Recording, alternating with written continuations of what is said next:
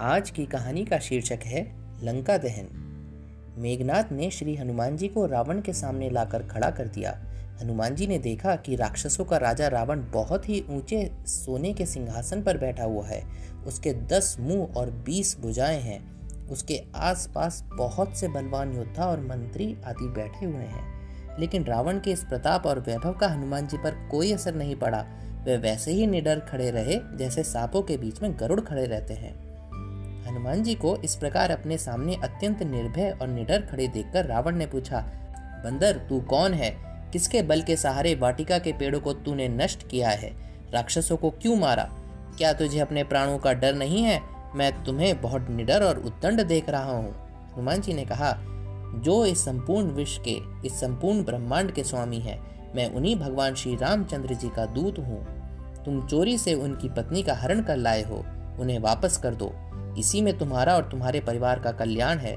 यदि तुम यह जानना चाहते हो कि मैंने अशोक वाटिका के फल क्यों खाए, पेड़ आदि क्यों तोड़े, राक्षसों को क्यों मरा तो मेरी बात सुनो।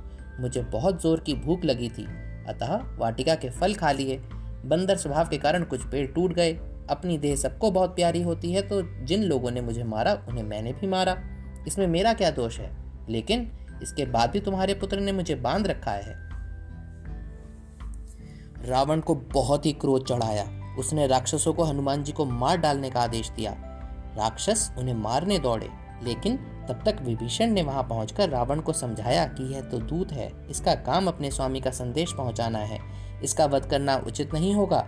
इसे कोई अन्य दंड देना ही ठीक होगा। विभीषण की यह सलाह रावण को पसंद आ गई।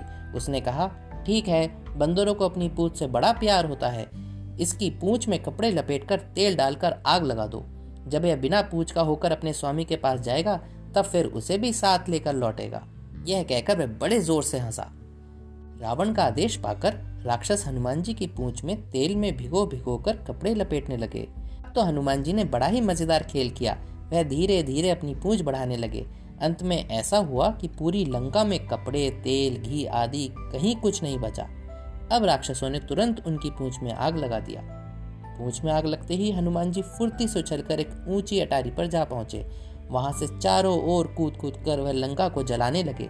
देखते ही देखते पूरी नगरी आग की विकराल लपटों के बीच घिर गई। सभी राक्षस राक्षसियाँ ज़ोर ज़ोर से रोने और चिल्लाने लगे। वे सब सब रावण की निंदा कर रहे थे। रावण को आग बुझाने का कोई उपाय नहीं सुझाई दे रहा था। हनुमान जी की सहायता करने के लिए पवन देवता भी ज़ोर ज़ोर से बहने लगे। थोड़ी ही देर में पूरी लंका जलकर नष्ट हो गई। हनुमान जी ने केवल विभीषण का घर छोड़कर बाकी सब नष्ट कर दिया। बोलिए श्री रामचंद्र की जय।